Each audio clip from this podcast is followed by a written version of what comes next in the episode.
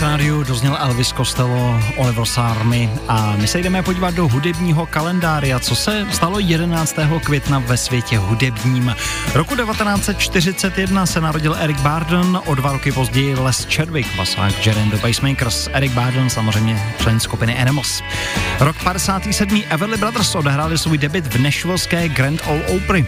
1964 jedna britská restaurace odmítla obsloužit Rolling Stones, protože prý nebyli řádně oblečeni. Tak jestli pak by to udělali i dnes.